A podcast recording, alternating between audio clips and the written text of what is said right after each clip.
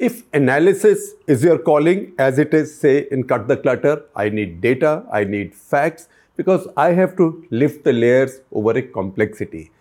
The important thing is to get reliable data. Now, for the past many years, that's what's been lacking, particularly with the 2021 census not having been held, the consumer survey not having been held, and also the 2007 18, the last household consumption expenditure survey done in 2017 18 having been junked.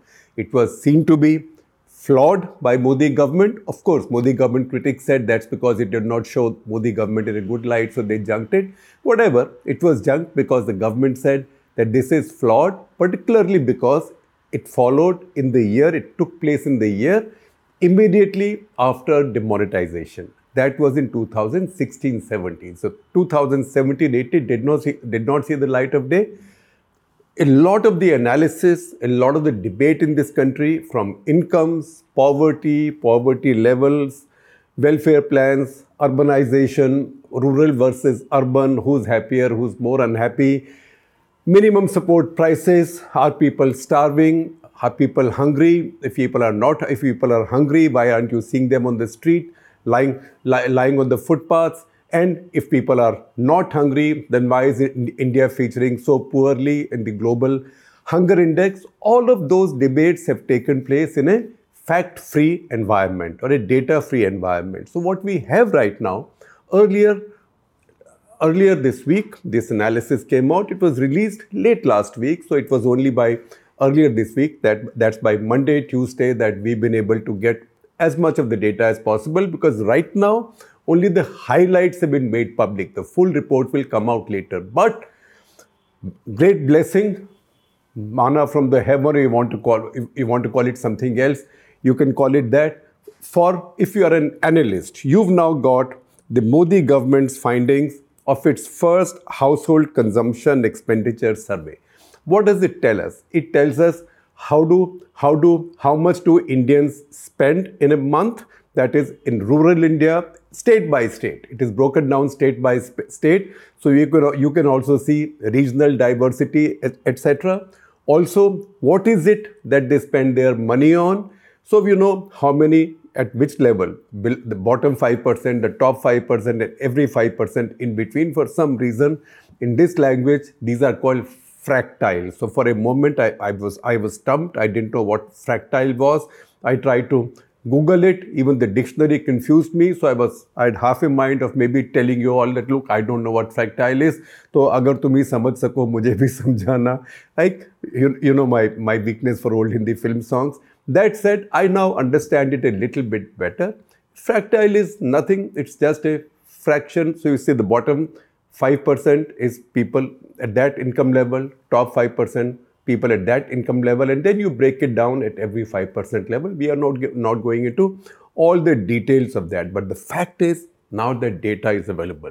So you know what is the gap between the rich and the poor. It's not like the rich and the poor is not, not the poorest person in some part of deep eastern UP or deep eastern or, or deep western Bihar or maybe in some part of Odisha, etc. Com- compared with Adani or Ambani. Not like that. But it's all a question of averages. Data statistics is about averages. So, on, on an average, what does the poorest person spend? On an average, what does the richest, richest person spend or richest persons spend? That is how analysis is done. A lot of the data is available to us now. Now, what is it that the data tells us? I'll, I picked out a few highlights for you, which I will list, and then I will go into some of these on a granular basis, not all of this, because if I do that, it'll take a couple of hours, and I know that you are very patient with me. You won't have the patient patience for that. Plus, I'm quite sure I will myself get confused. So what I'll do is the link to the document with all the highlights that Niti Aayog has released, I will share that with you with the description of this episode of Cut Letters. So, so please do check it out yourself. However, there are the six highlights from this as I pick them up. Number one, it shows that poverty is down. Now, CEO of Niti Aayog, BVR Subramanian, who's a respected senior civil servant, IAS officer, he said that this data shows that poverty, that abject poverty is down below 5%. Now, this is a lot better even than the last survey that this government did on multi-dimensional poverty in India. That would have put the number of people below the poverty line at about 10 to 11 percent. This one puts it above uh, below 5 percent. Now, multi-dimensional poverty multi, that that that looked at how did you have your child going to school, what was infant mortality, nutrition, many other things. Did you did you possess something? Did you have a possession, a bicycle, a, a buffalo, maybe a goat, stuff like that? In this case, this goes simply based on how much did you spend in a month. And on that, on that basis, Niti Aayog says poverty is now down below 5% in India, which is not which is not implausible because if you buy the 10 11% figure on multidimensional poverty, then below 5% is fine. Now, it doesn't mean that those who are above the poverty line are rich. They are not rich, they are still poor. They are still quite poor, in fact, but poverty line has a specific definition. Because so few are below the poverty line now. Once again, it's a claim that the Niti Aayog makes that absolute destitution in India has mostly disappeared now. Once again, you can find a lot of poor people. Most Indians still are very poor. But destitution, I would remember from my early days, childhood, teen years, after that also, and as would many of you, coming into Delhi from a small town or going to Bombay for the first time, you found so many thousands of people lined up on the footpath at night, just sleeping on the footpath because they had nowhere to go. Now you might say, oh, now they are in slums. Slums, life in slums is subhuman. Yet the fact is that you don't see so many people on footpaths, and that tells you that destitution has been declining. Once again, they are not becoming rich. The decline or disappearance of destitution does not mean that people have become middle class or even new middle class they probably are still quite poor but it is all it's all relative and a question of and a question of how much deprivation somebody suffers from. So there was a time, 60s, 70s, when it was routine. In fact, poverty was described as lakhs of people sleeping on the streets. And it was that destitution that you, you could see most clearly on the big on the streets of the big cities of India that inspired Sahir Ludhianvi to write in 1958 for a 1958 film Fir Subah Hogi, Chino Arab Hamara, Hindostan Hamara, रहने को घर नहीं है, सारा जहाँ हमारा it was also a kind of a parody और may be may be satire on something that Iqbal had written Chino वत, चीनो अरब हमारा, हिंदुस्तान हमारा, मुस्लिम है हम वतन है, सारा जहाँ हमारा। Sahir was a leftist but they was a tell tell line in that one and that set जितनी भी बिल्डिंगें हैं, सेठों ने बांट ली हैं, फुटपाथ बम्बई के हैं, आशिया हमारा। So that was a tribute to the, to the destitution in India that brought people from rural India into big cities. They had nowhere to go to, not even a slum. And so you found them on the footpath. So that kind of destitution is now over. I've taken a couple of minutes explaining this because poverty, pover- the absence of abject poverty, the absence of or the decline of the people below this poverty line, it does not mean that they are not poor. The, it does not mean they are not they are not they are not needy. It all it means is and it's a it's a good good thing that the destitution of the kind we, that we had in the past is not there. So in fact, the Niti Aayog CEO says that even if you go to 2010-11, when the poverty line was below 30 31 rupees and you apply the principle of inflation today it doubles even even using that yardstick the absolutely poor people below the poverty line is below 5% so yet again for the 17th time already in this episode of cut the clutter it does not mean that the poor have ceased to be poor. It is that just that the most poor are now not as poor as they used to be. So this is a work in progress. It's a large country with a lot of people who are still very poor. That said, that's with all those caveats, I go on further. So the next point is next point is the rural urban gap is closing. It is not come too close, but it is closing. How is it closing? 2004-5, the same survey, the same household expenditure survey. 2004-5, the gap between urban spending and rural spending was 91%. So an urban Indian spent almost twice as much as the rural, rural Indian. The gap was 91%. The gap is still substantive, but it is somewhere between 69 to 71% according to the survey, depending on how you calculate. But you can say 71%. So what was a 91% gap has now become 71% gap. At the same time, you can see that rapid urbanization is taking place. People are moving from villages to the cities in search for better opportunities. And again, income levels in cities are much better. So all of that you can extrapolate from data that, that has, that's been thrown up by this survey and you can arrive at those conclusions.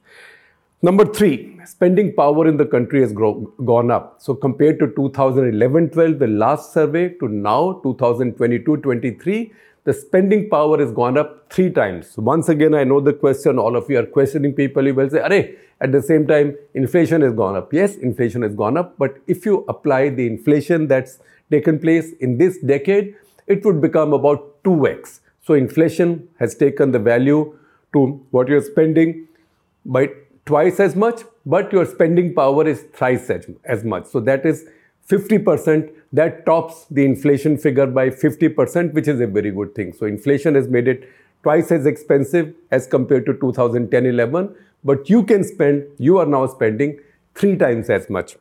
That is progress. Next point, that food spending is down. Now that's very important. And I know that the moment this comes out, that Indians are spending less on food, ah, Indians don't have enough to eat. It is not that. The story is not, the data is not telling us that people are not spending enough on food. People are still spending on food. It is just that the, as a percentage of their total spend, spending on food has come down. For example, I'm giving you notional figures right now, then I will get into more granular figures. Suppose, suppose in 1991 or 1990, 1991, you had an you, you had a spending in a month of a hundred rupees. Out of those hundred rupees, you probably spent 55 rupees or 57 rupees or 60 rupees on just food. Then you were left with very little. Today, that spending for rural areas is about 46 rupees, for urban areas is 39 rupees. And you can see declining year upon year upon year. You are not spending less on food, you are spending more on food than you did before. It's just that your incomes have gone up, your also your needs have gone up. So what are you spending more on? You're spending more on medical care, you are spending more on education for your children, you are spending more on conveyance, very important transport, and most importantly, you are spending a lot more, a lot more on durable goods. That's from mobile phones, from mobile phones to refrigerators to automobiles, stuff like that. So things that add that add to quality of life. But the food as an overall, as a share of your overall spending basket, think of your overall spending like a thali like a platter, right? On, on that platter, if food was this big, today it's this big, but lots of other things have come in. That is the difference that has come about. The spending on food is not down. Within food, that's the next point. Within food, spending on cereals, cereals plus pulses plus oil, edible oil plus sugar, that has declined. Once again, don't misread it don't misread it to mean, although I, am sure a lot of people will say, ah, that means Indians don't have enough grain to eat. That is not the story. Indians have enough grain to eat. It is just that Indians, they're spending, they don't need to now spend a bulk of a large part of their incomes or their spending basket or spending platter on cereals, on roti, dal, chawal, uh, ghee, oil, stuff like that. They now spend a lot more on milk, on, on fruits, on vegetables, meat, poultry, fish, stuff like that. So high protein, high protein, high protein rich and micronutrient rich diets like fruits and vegetables. Those have gone up. So once again, people are going up the value chain. So sometimes you find a lot of the lot of the stuff that comes out in some publications, and it's also ideologically driven to say that oh, India's per capita grain consumption has come down. If India's per capita food grain consumption comes down, even so, even if such a thing happens, it is because it is replaced by something else. So instead of eating eight rotis or maybe a full thali of rice at one point of time, you, you, you now have maybe six rotis or four rotis, but you have some. You, you, you have a lot more of maybe maybe dahi, maybe you're drinking more milk, you're having more paneer, etc., etc. And I will give you some granular granular data, which is quite telling. And for that data, we have to thank this survey. So once again, among food spending on food, the share of cereals has declined greatly. It has some other implications also on the entire MSP debate. I will come to that as we go along with granular data, as I said. And next point, and the last point, my six highlights, last point is that the South is much better off than all of the North. If you drew a line across the Vindhyas, so peninsular India and the South and the rest, the South is doing much better. And I will show you some graphics also to ex explain that. And, and once again, once again, while it is doing generally better than the, than the North, I find it a bit unscientific to divide India between North and the South because we tend to see the North as the Hindi heartland. The North is not a synonym for Hindi heartland. Hindi heartland is the Hindi heartland. That includes central India, which is not the north, just because it's north of the Vindhyas. Vindhyas actually skirt, actually abut Madhya Pradesh, which is central India. But central India, parts of most of Rajasthan, Bihar, etc., large parts of UP, they are not really northern India. Northern India also includes some richer states like Haryana and Punjab, which, which, have, which have very little common with the Hindi heartland. So if you see the Hindi heartland, the South is doing enormously, enormously better. The, as part of this, another thing that follows, another fact that follows is that region in India that's doing the poorest, the poorest is eastern India. And that defies that defies the northern definition because eastern India it is that is the poorest. That said, I will go into some granular detail as we go along. So first of all, look at this graphic. This graphic and this bunch of graphics, my colleague Nikhil Rampal, who's been working with us all this while but has now gone to do his MBA to Europe. So he's right now in, in Rome at his institution and he's done this work from there and I will share with you also a link to his story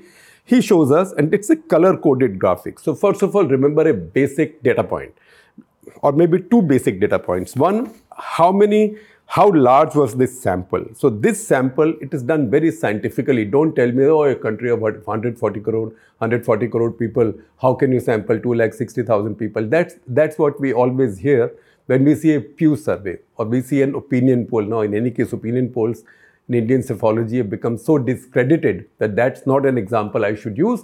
But when you see a Pew survey or something and people say, ah, with 200,000 people or 50,000 people, how can you tell me what a country is thinking? It, it's not like that. Surveying is not an art, it's a craft. It's a craft and a science. So a lot goes into choosing these samples and also also asking the right questions and doing the right analysis. The methodology you can read in that document from Niti Aayog, of which I have shared a link with you. So this sample all over India was 2,61,746 households, not people, households, of which a lakh and 55,014 are rural, 155014 are rural, and 1 lakh 60, 1 lakh 6,732, that is 106,732 are urban. Now, that is the first data point. Second, what is the big headline figure it throws up. The headline figure it throws up is that average rural household in India spent is now spending or spent in this year 2022-23 3860 rupees eh, per person not per family per person so so a family of 5 you multiply this by 5 right so 3860 per person per month in urban areas it's 6,521. I told you the difference is about 71%. So that is the one basic figure. So you will see this chart and you will see this figure. That's the basic figure we think about. And then we see the first, so the first chart is comparison of rural expenditures by state.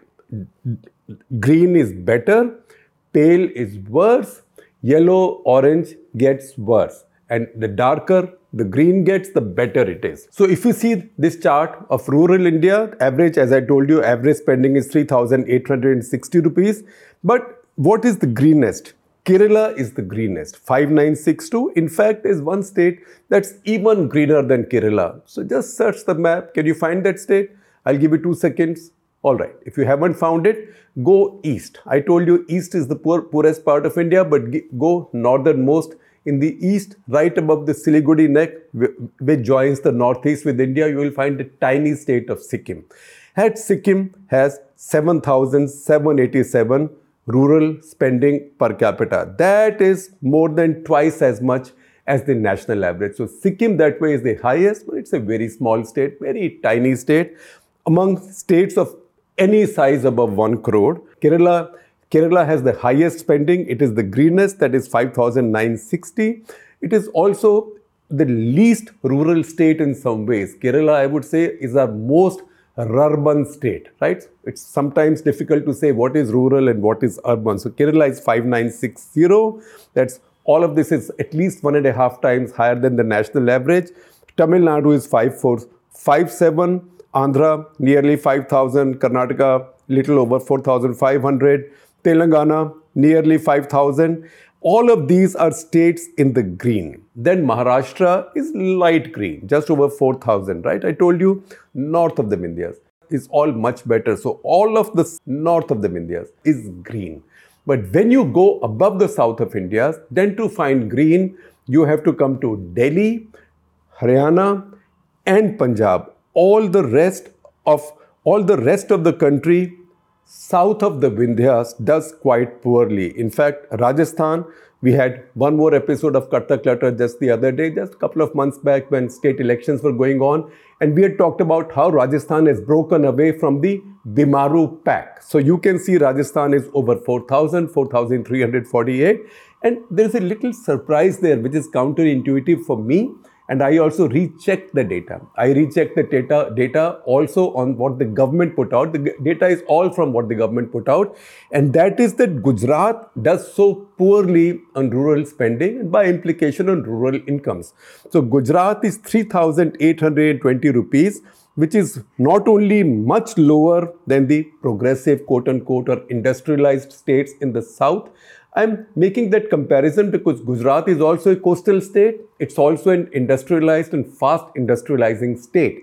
And that is where the Gujarat model, etc., came up and catapulted Mr. Modi into this great popularity. So Gujarat rural spending is very poor. It's 3,820, which is almost 500 rupees less or 528 rupees less than Rajasthan which we think of, which is the R in the Bimaru Pact. So Gujarat rural spending is less than Rajasthan. Maharashtra is barely in the green, but still in the green. And then you go, then you grow east, and then you will find the palest of our states.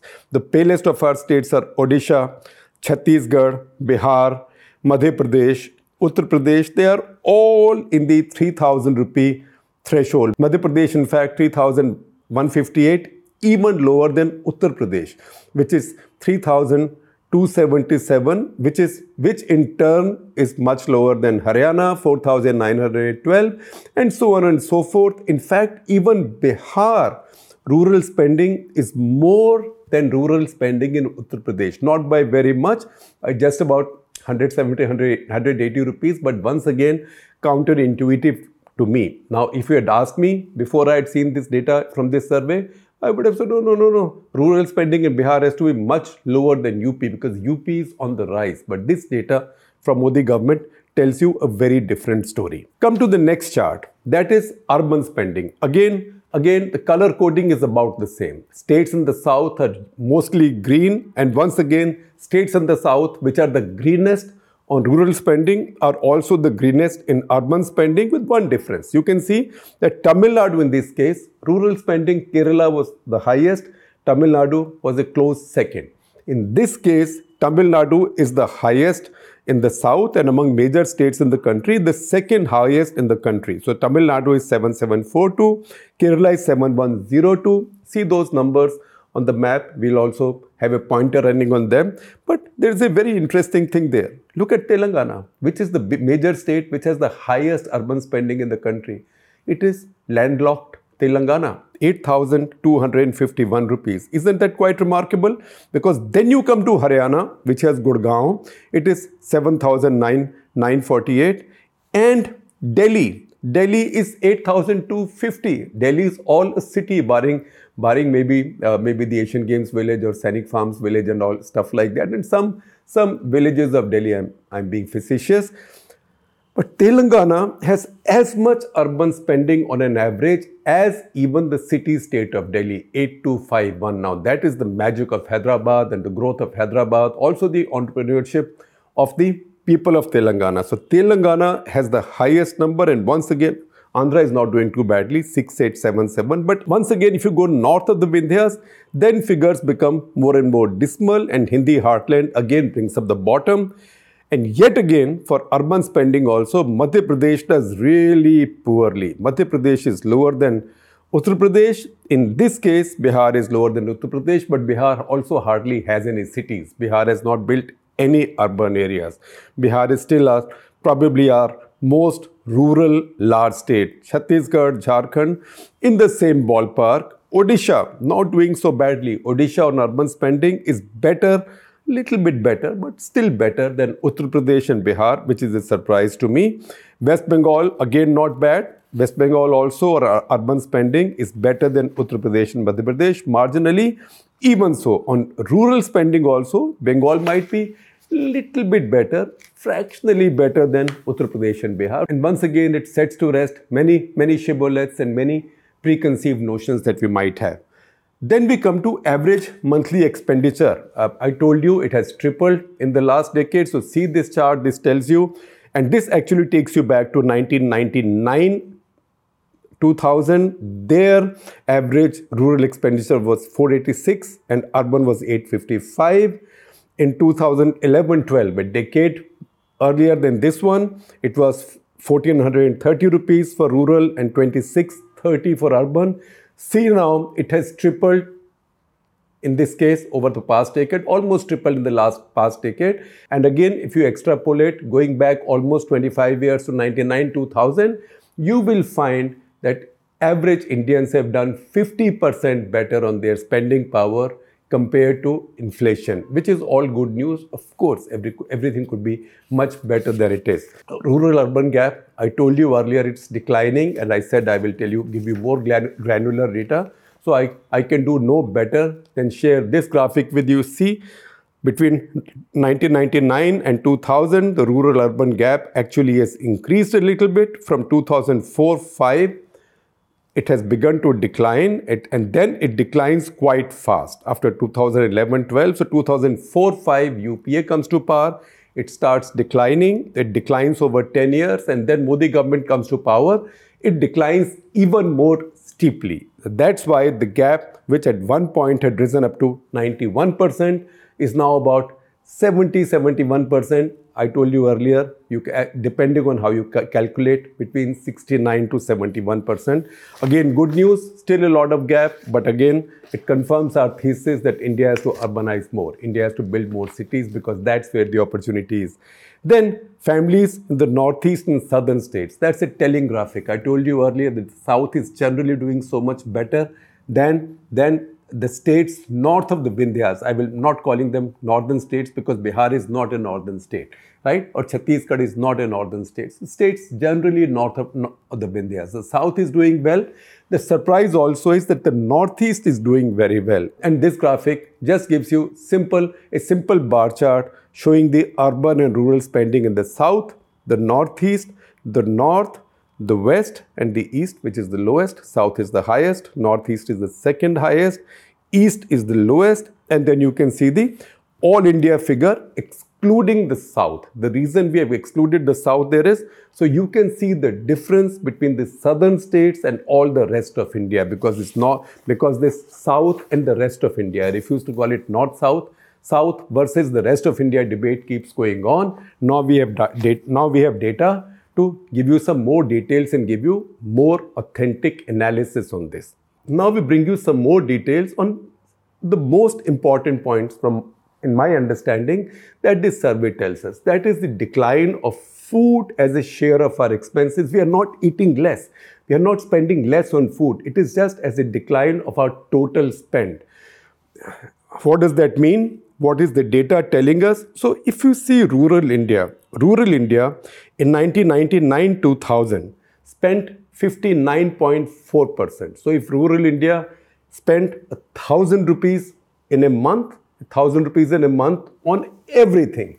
594 rupees out of the thousand rupees was spent on food. Food of various kinds, all kinds of food. 594 out of a thousand. Today it has come down to 464. Now, you might say 46% is still a lot, but it's a lot less than 59.5%. And that is the decline in the rural India consumption patterns. And you can see this has moved on from decade to decade. 1999, 2000, 59.4%. 2004, 5, it is 53.1%. 2011, 12 series survey, 52.9%. And now the decline is quite quite sharp. It is 46.4%. And I know many people would say, oh, maybe that's because Modi government is giving free grain to people. So imputed value of that grain has been added in this spend. And in fact, even if you stretch it, all you can stretch it to is about 47.47%. So that is a big decline in food as a share of our total spending. So what that means is you are not eating less, but if you're spending less of your income on food, that means you are earning more, which also means you have more to spend on other things. Uh, now, what do we spend more on? That I will tell you as we go ahead. But look at the urban sample. Urban sample in 99 2000, urban Indians spent 48.1% of all their spending in a month on food. 48.1%.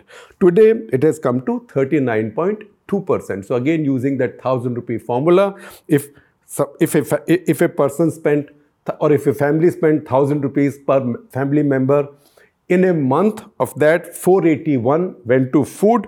Today, only 392 goes to food. So the 100 odd rupees or 90 odd rupees that are now spared can go into buying durable goods, conveyance, mobile phones, education, medical care, anything. So this resource is being shifted from food to other things simply because you have more base, simply because you have larger income available. Once again, all this calculation is not by volume of food. It's not to say somebody was eating two kilos of two kilos of grain every week or five kilos of grain every week is now eat, eating four kilos. Not like that.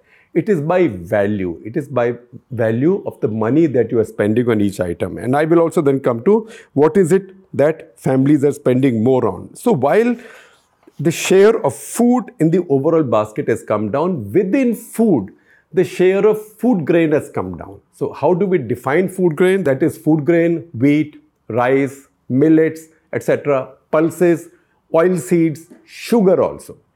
So, if you see all of that, the share of that food grains plus pulses plus oil seeds plus sugar, that share is declining. And even out of the already diminished as a percentage of total spend, household spending on food the share of cereals is coming down. And what is it being replaced by? It's being replaced by milk. In fact, the spending on milk today is more, is much more than cereals and pulses put together. So, atta, dal, chawal, all put together, families are spending, individual families on an average are spending more on milk in India. Similarly, there is more there is more spending going on on fruits and vegetables and if you add fruits and vegetables together, fruits and vegeta- vegetables together, the spend per person spent is more than the spend on food grain. That's the important part. So vegetables are more than, once again, I'm giving you, I'm dicing the same, same data in different ways. The spend on vegetables is more than cereals. The spend on fruits is more than pulses. So an average Indian spends more on fruits than dal, more on vegetables than atta, chawal, rice, wheat, millets, stuff like that. What is growing? What is growing is the share of eggs, fish, meat, and this tells us, this survey also tells us, very good data point, that average Indians now increasingly prefer animal protein over plant protein. Where does plant protein come from? Mostly from dal, some, some from some food grains also, but mostly dals. But Indians prefer animal protein and don't think I'm wading into vegetarian, non-vegetarian debate because milk protein, milk is also, milk also is an animal source of protein. So milk, paneer, the protein you get from that is also animal protein. So Indians are spending a lot more on animal proteins than on plant proteins. And there is a shift, that is what this survey tells us. What this does is, this fits in with well-known economic theories that as income goes up, people's share of spend on food comes down. Now, if you go to a really rich family, you might say, oh, family of so and so, they earn 5 crores a year. I'm just giving you a notional figure. They earn 5 crores a year, but on food, they spend as much as the family, as, as a family that earns 1 lakh a year. That is probably true.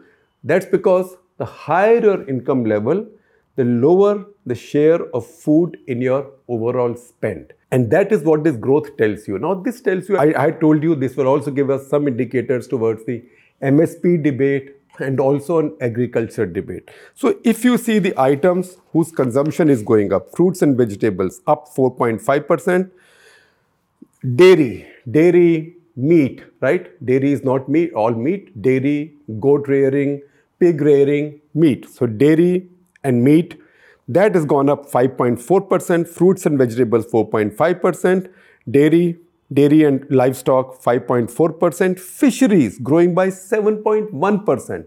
This is humongous growth, right? In comparison, cereals, food grain, which is rice, wheat, a couple of pulses, not all pulses, right, wheat, a couple of pulses, a couple of oil seeds, and sugar cane. We might understand this better with a larger data point that food grains, pulses, oil seeds, sugar, throw in cotton as well. These are all the crops that are covered with MSP, covered by MSP. All of these together account for only 28%, 28, though art, 28, 28% of our agriculture or farm output. The rest, 72% is poultry, dairy, fisheries, and many other ancillary activities. So that is how the character of agriculture has changed. And that also underlines to us the limitations of MSP as a stimulus for agriculture now. All of them together, they've just gone up by 1.9%. Now, what is the key point to look at there? That all of this, all of this rice, wheat, sugarcane, some pulses, oil seeds, which have grown by 1.9%, these are all the products which are supported by MSP. So what is supported by MSP is going up by 1.9%. What is not supported by MSP is going up by fruits and vegetables 4.5, dairy and livestock 5.4, fisheries 7.1. So what is the analytical point? The analytical point I will give you here is that wherever the farmer is aligned with the markets, the market, the farmer knows how to deal with the markets.